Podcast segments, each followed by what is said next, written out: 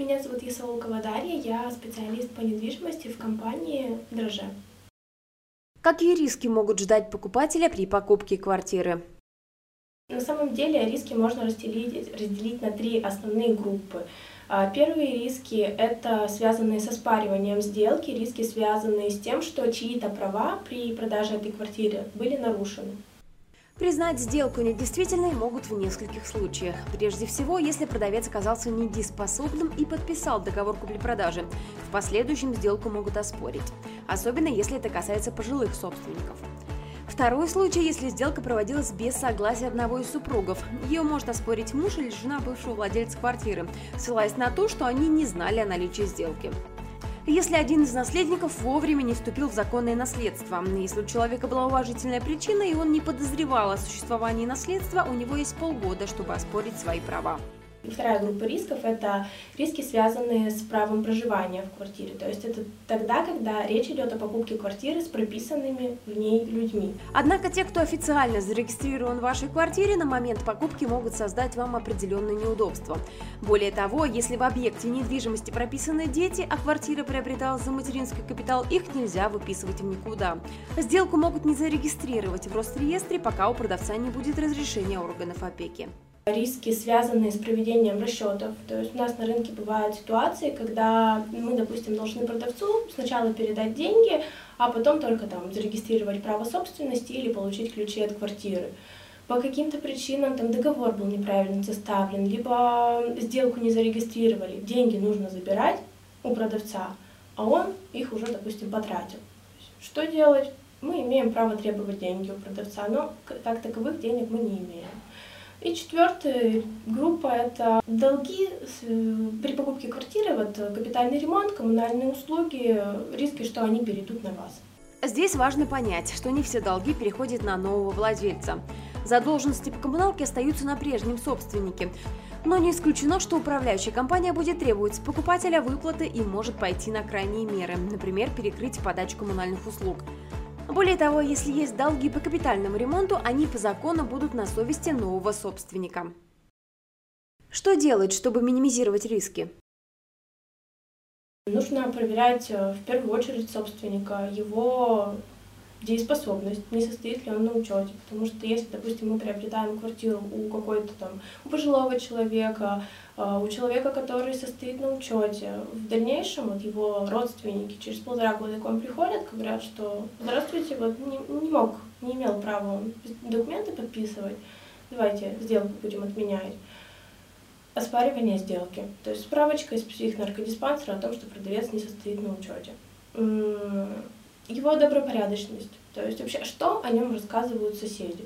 То есть если у нас речь там, о каком-нибудь пяти, пятиэтажном, девятиэтажном доме, наверняка все соседи друг друга знают. То есть они могут рассказать, кто в этой квартире жил, э, чем они занимались, соответствует ли вообще история продавца, которую они нам рассказывают, с историей соседей. Банкротство. Есть ли у нашего продавца какие-то предпосылки к банкротству? Если у человека сумма долгов, которые переданы на приставу, которые он не платит, близится к полумиллиону, он может подать на банкротство физического лица, и все сделки, совершенные им, будут аннулированы. Если это была его последняя квартира, она будет возвращена ему для проживания. Если не последняя, то она будет продана с торгов, и деньги уйдут в счет кредитора в первой очереди. Вы в этом случае будете иметь право требовать деньги, но их можно требовать десятки лет. Чтобы избежать рисков, проверьте продавца по официальным базам данных CheckPerson. Вы сможете узнать наличие долгов, его кредитный рейтинг, действительность паспорта, а также насколько это добросовестный гражданин. Готовый ответ придет вам буквально за пару часов. Чтобы составить полную картину о человеке, достаточно знать его фамилию, имя, отчество, дату рождения, данные паспорта или водительского удостоверения. Но самое главное – попросить у физического лица письменное согласие на обработку информации.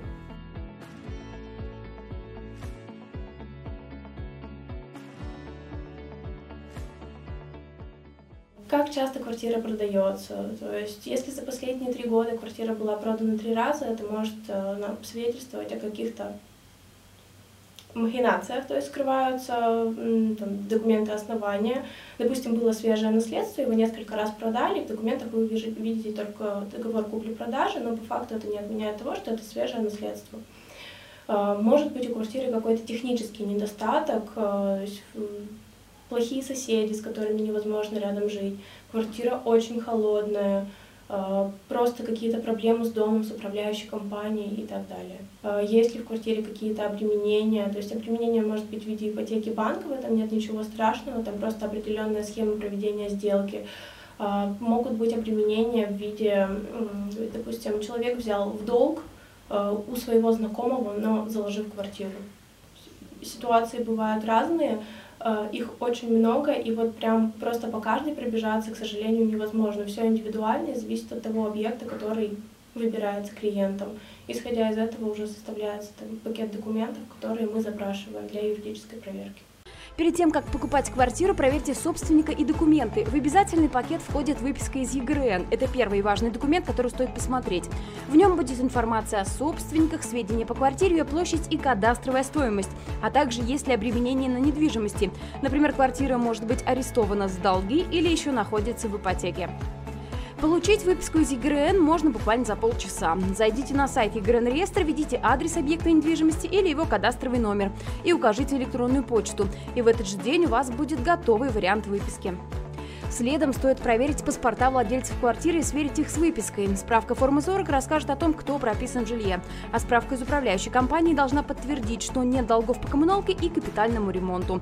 Кроме того, важно посмотреть документ, на основании которого продавец получил квартиру. Это может быть договор купли-продажи и договор долевого участия, если он ее купил, а также свидетельство о наследовании, если жилье досталось от родственников, договор дарения, мены и другие документы.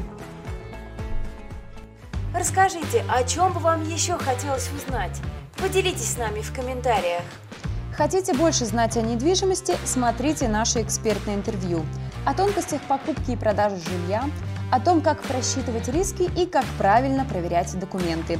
Мы расскажем о недвижимости от и до и даже больше. Подписывайтесь на наш канал.